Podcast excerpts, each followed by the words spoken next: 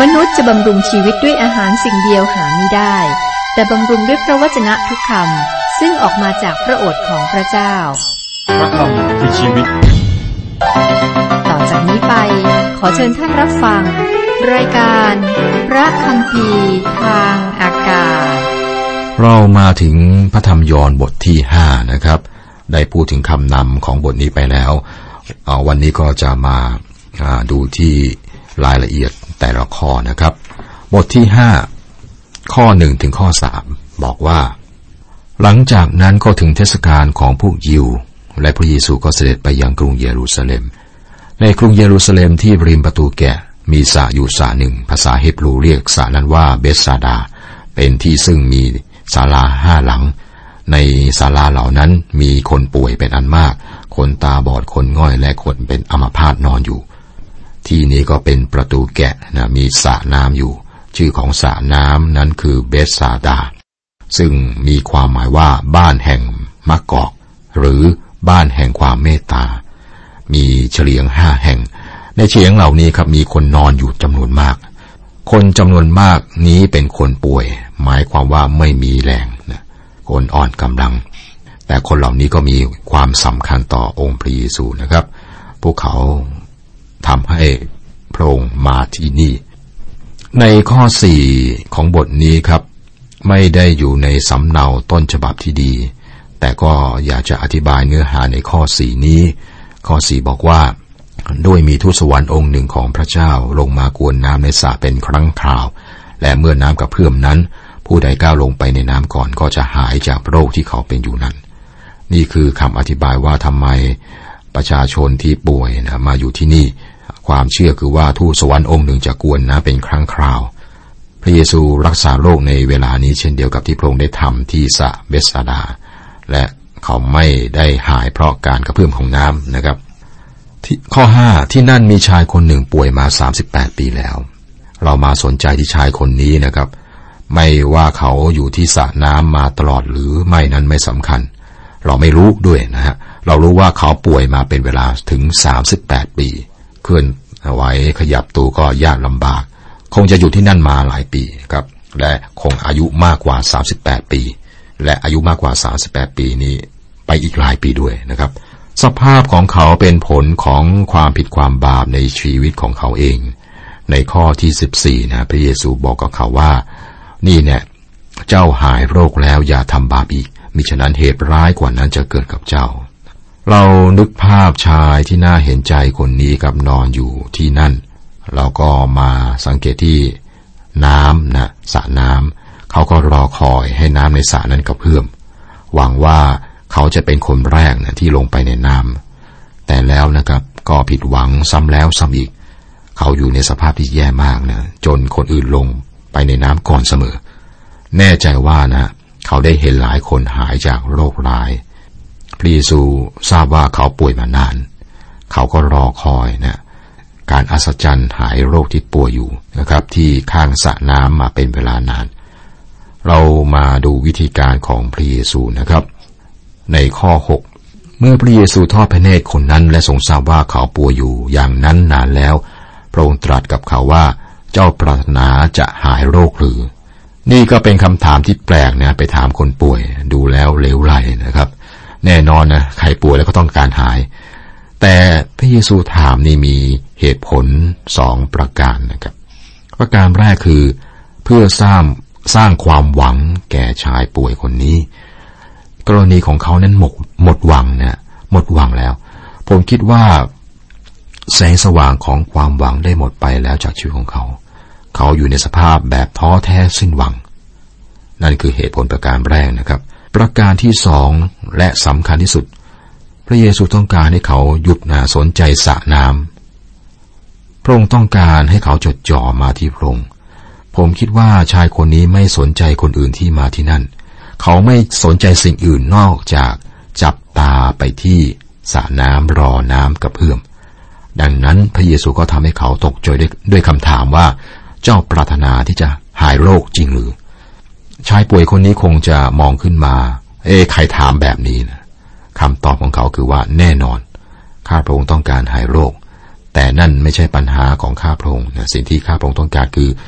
ใครนะจะมาอุ้มข้าพระองค์ลงไปในน้ำเนื่องจากว่าป่วยนอน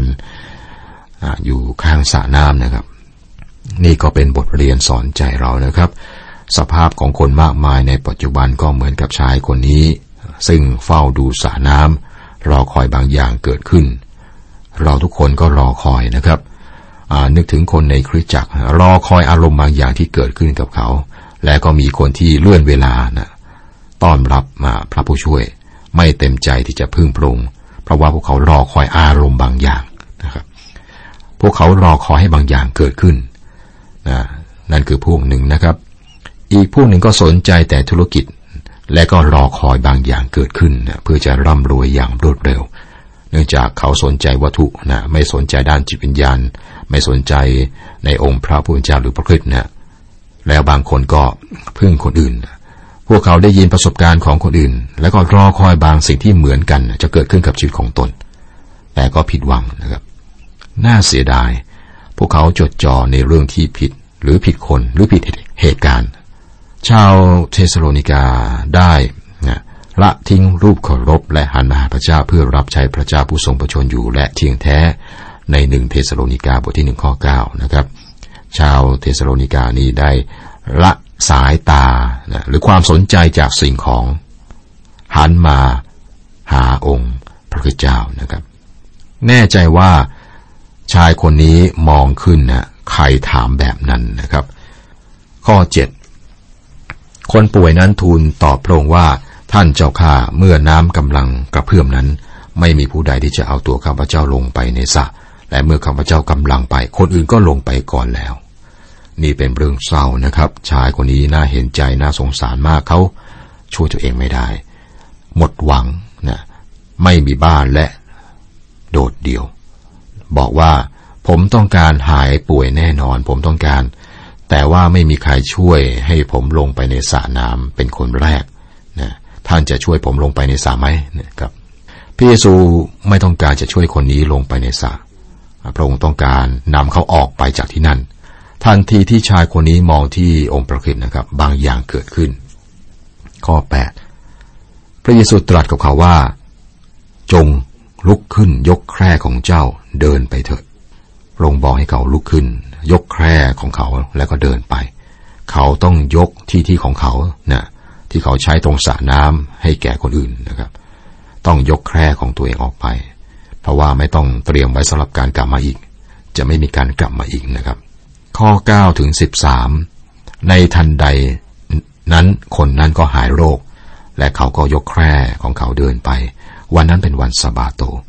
ดังนั้นผู้ยิวจึงพูดกับชายที่หายโรคนั้นว่า วันนี้เป็นวันสบาโตที่เจ้าแบกแคร่ไปนั้นผิดธรรมบัญญัติ คนนั้นจึงตอบเขาเหล่านั้นว่า ท่านที่รักษาข้าพเจ้าให้หายโรคได้สั่งข้าพเจ้าว่าจงยกแคร่ของเจ้าแบกเดินไปเถิด เขาเหล่านั้นถามคนนั้นว่า คนที่สั่งเจ้าว่าจงยกแคร่ของเจ้าแบกเดินไปเถิดนั้นเป็นผู้ใด คนที่ได้รับการรักษาให้หายโรคนั้นไม่รู้ว่าเป็นผู้ใด เพราะพระเยซูเสด็จหลบไปแล้ว เนื่องจาก ขณะนั้นมีคนอยู่ที่นั่นเป็นอันมาก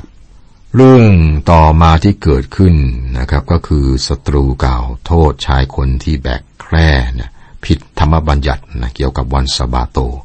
นี่ก็เป็นข้อพิสูจน์ว่าเขาหายโรคนะครับ และก็เป็นเรื่องเลวร้ายที่ผู้นำศาสนาไม่พอใจ เพราะว่าเขาแบกแคร่ของเขาในวันสบาโตนะครับน่าจะสนใจว่าเขาหายโรคแล้วนะครับ ไปสนใจเรื่องไปแบกแค่ซึ่งถือว่า ผิดธรรมบัญญัติที่ระบุไว้นะครับ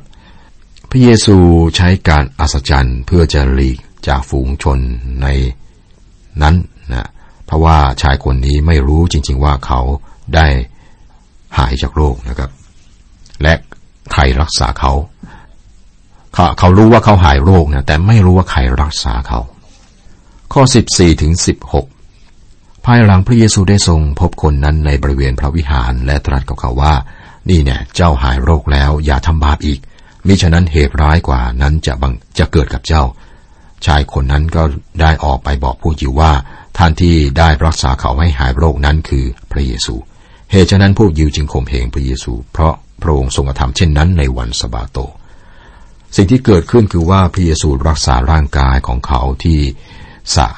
น้เบสซาธาแต่พระองค์ ทรงรักษาวิญญาณของเขาที่พระวิหาร ความบาปนะได้ทำหรือสร้างปัญหาให้แก่เขานะครับ ประการแรกครับเขาหายฝ่ายกาย แล้วเขาหายดีฝ่ายจิตวิญญาณ เขาได้รู้จักกับองค์พระคริสต์แล้วเขาสามารถบอกได้ว่าพระองค์เป็นผู้ใด คนป่วยคนนี้รอคอยและก็รอคอยมองที่สระน้ำและวันหนึ่งพระเยซู ซึ่งเป็นพระเมสโปรดของพระเจ้าก็เสด็จผ่านมา เสด็จผ่านมาและเห็นชายคนนี้ เรื่องที่น่าประหลาดใจ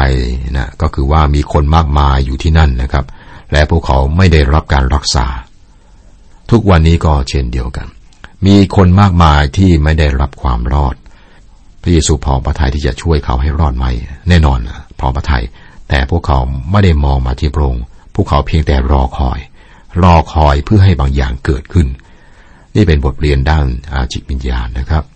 และนี่คือเหตุการณ์ที่ทำให้คนที่เกลียดชังเริ่ม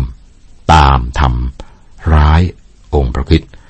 เมื่อยอนบอกว่าผู้ยิวที่จริงผู้เขียนคือยอนเนี่ยผู้ยิวนี่หมายถึงผู้นำศาสนาของผู้ยิวนะครับ นี่เป็นจุดที่ผู้นำศาสนาเริ่มต้นข่มเหงพระเยซูและหาทางกำจัดสังหารพระองค์ซะข้อ 17 แต่พระเยซูตรัสตอบเขาว่า ระบิดาของเรายังทรงทำอยู่เรื่อยๆ และเราก็ทำด้วย เมื่อชายคนนั้นติดอยู่ในบ่วงบาป องค์พระคิดและพระเจ้าพระบิดาไม่สามารถหยุดพักในกฎแห่งสบาโตได้ แม้ว่าพระเจ้าทรงพักหลังจากการสร้างโลกมาแล้วนะแต่หลังจากมนุษย์ทำบาปลงก็ไม่ได้หยุดพัก เพราะว่ามนุษย์ตกอยู่ในบ่อโคลน บ่อน้ำหรือบ่อลึกเหมือนกับวัวตกบ่อนะครับ ต้องหาทางดึงวัวตัวนั้นขึ้นมา ข้อ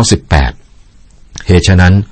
พวกยิวยิ่งสแสวงโอกาสที่จะฆ่าพระองค์มิใช่เพราะพระองค์ล่วงกฎวันสบาโตเท่านั้น แต่ยังได้เรียกพระเจ้าว่าเป็นบิดาของตนด้วย ซึ่งเป็นการกระทำตนเสมอกับพระเจ้า คนเหล่านี้คือผู้นำศาสนาของยิวนะครับไม่ยอมเลิกลาจนกว่าพวกเขาจะกำจัดพระเยซูได้ คำอ้างของพระเยซู พระเยซูบอกถึงคำอ้างสำคัญเกี่ยวกับพระองค์สามประการ บนพื้นฐานของคำอ้างเหล่านี้ครับ เราสามารถใช้ในยอห์นบทที่ 5 ข้อ 24 ในการเสนอพระกิติคุณ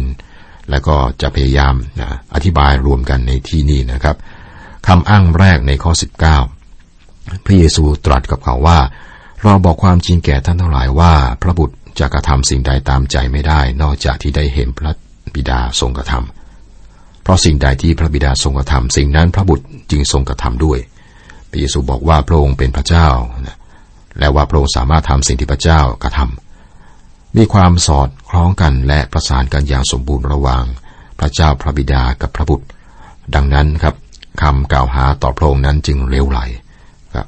พระบุตรไม่ขัดกับพระบิดา หรือพระบิดาไม่ขัดกับพระบุตร พระเยซูทำสิ่งที่พระเจ้าทำ พระองค์สามารถยกโทษความบาปแล้วพระองค์ตรัสต่อไปว่า พระองค์มีความสัมพันธ์ส่วนตัวและลึกซึ้งระหว่างพระเจ้าพระบิดากับพระเจ้าพระบุตรนะครับคำอ้างที่สองยี่สิบนะข้อยี่สิบเพราะว่าพระบิดาทรงรักพระบุตร และทรงสำแดงให้พระบุตรเห็นทุกสิ่งที่พระองค์ทรงกระทำและพระองค์ทรงสำแดงให้พระบุตรเห็นการที่ยิ่งใหญ่กว่านั้นอีก ซึ่งท่านทั้งหลายจะประหลาดใจข้อยี่สิบเอ็ดเพราะพระบิดาทรง เพราะพระบิดาทรงทำให้คนที่ตายแล้วฟื้นขึ้นมามีชีวิตชั้นใด ถ้าพระบุตรปรารถนาจะกระทำให้ผู้ใดมีชีวิตก็จะกระทำเหมือนกันฉันนั้น พระเยซูถ่ายทอด ชีวิตประทานชีวิตแก่ผู้ที่พระองค์ประสงค์ถ้าพระเจ้าพระบิดาทำให้คนตายฟื้นขึ้นมาพระคิดพระบุตรของพระเจ้าก็ทำให้คนตายฟื้นขึ้นมาด้วย ทุกวันนี้เราได้ยินมากเกี่ยวกับของประทานการรักษาโรคนะ แต่ควบคู่กับของประทานนั้นคือความสามารถในการเรียกคนตายให้ฟื้น อาจารย์เปาโลได้เรียกคนตายให้ฟื้น และก็ซีโมนเปโตรก็เช่นเดียวกัน องค์พระเยซูประทานของประทานนั้นแก่พวกเขานะครับ เป็นของประทานการรักษาโรคและก็เรียกคนตายให้ฟื้นของอากาทูต ซึ่งหมดไปพร้อมกับอากาทูต องค์พระเยซูเรียกคนตายให้ฟื้น เพราะว่าพระองค์เป็นพระเจ้า คนอื่นๆนะทำได้ในพระนามของพระองค์นะครับ คำอ้างที่สามก็ยี่สิบสองเพราะว่าพระบิดาไม่ได้ทรงพิพากษาผู้ใด แต่พระองค์ได้ทรงมอบการพิพากษาทั้งสิ้นไว้กับพระบุตร เรามีชีวิตนิรันดร์ถ้าเราได้ยินพระวจนะของพระเจ้าและเชื่อนะครับทำไมครับ เพราะว่าพระเยซูทำสิ่งที่พระเจ้าพระบิดาทำเพราะว่าพระองค์เรียกคนตายให้ฟื้น และเพราะว่าพระองค์จะทรงพิพากษามนุษย์ในวันหนึ่งข้างหน้า ไม่ว่ารอดหรือพินาศ วกเขาต้องปรากฏตัวต่อพระพักของพระองค์นะครับ ผู้เชื่อจะปรากฏตัวต่อพระพักของพระองค์เพื่อดูว่าได้รับบัตรเน็ตหรือไม่ในสองโครินธ์บทที่5ข้อ10ผู้ที่พินาศก็จะมาปรากฏต่อพระพักของพระองค์เพื่อจะดูว่าเป็นยังไงนะชีวิตของตนเป็นยังไงพระเยซูไม่ได้มาเพื่อพิพากษาโรคในครั้งแรกนะเมื่อ 2,000 ปีนะครับ พระองค์มาไถ่มนุษย์นะครับ ต่อไปพระองค์จะมา อีกครั้งหนึ่งนะมาอย่างผู้ที่มาปราบอาธรรมนะและผู้พิพากษาในครั้งต่อไป การพิพากษาทั้งสิ้นอยู่ที่พระองค์นะครับ พระเยซูถือว่าพระองค์เสมอกับพระเจ้าพระบิดาอย่างแน่นอนข้อ 23 เพื่อคนทั้งปวงจะได้ถวายเกียรติแด่พระบุตร เหมือนที่เขาถวายเกียรติแด่พระบิดา ผู้ใดไม่ถวายเกียรติแด่พระบุตร ผู้นั้นก็ไม่ถวายเกียรติแด่พระบิดาผู้ทรงใช้พระบุตรมา ข้ออ้างสามประการนี้กับหลักการสำคัญทั้งสามนี้ ระเยซูบอกต่อถึงข้อความที่ยอดเยี่ยมนะในข้อที่ 24นะซึ่งใช้มากสำหรับการทำงานส่วนตัว และก็ถูกต้องที่เราควรจะใช้นะครับ แต่เราต้องจำไว้ว่าต้องได้รับการสนับสนุนโดยคำอ้างเหล่านี้ที่พระเยซูเพิ่งจะตรัสนะสามคำอ้างที่ผมได้อธิบายไปนะครับ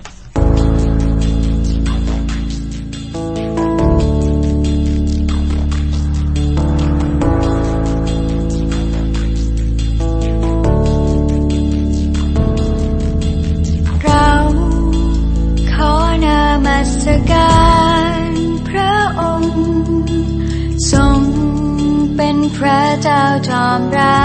ชาประทับบน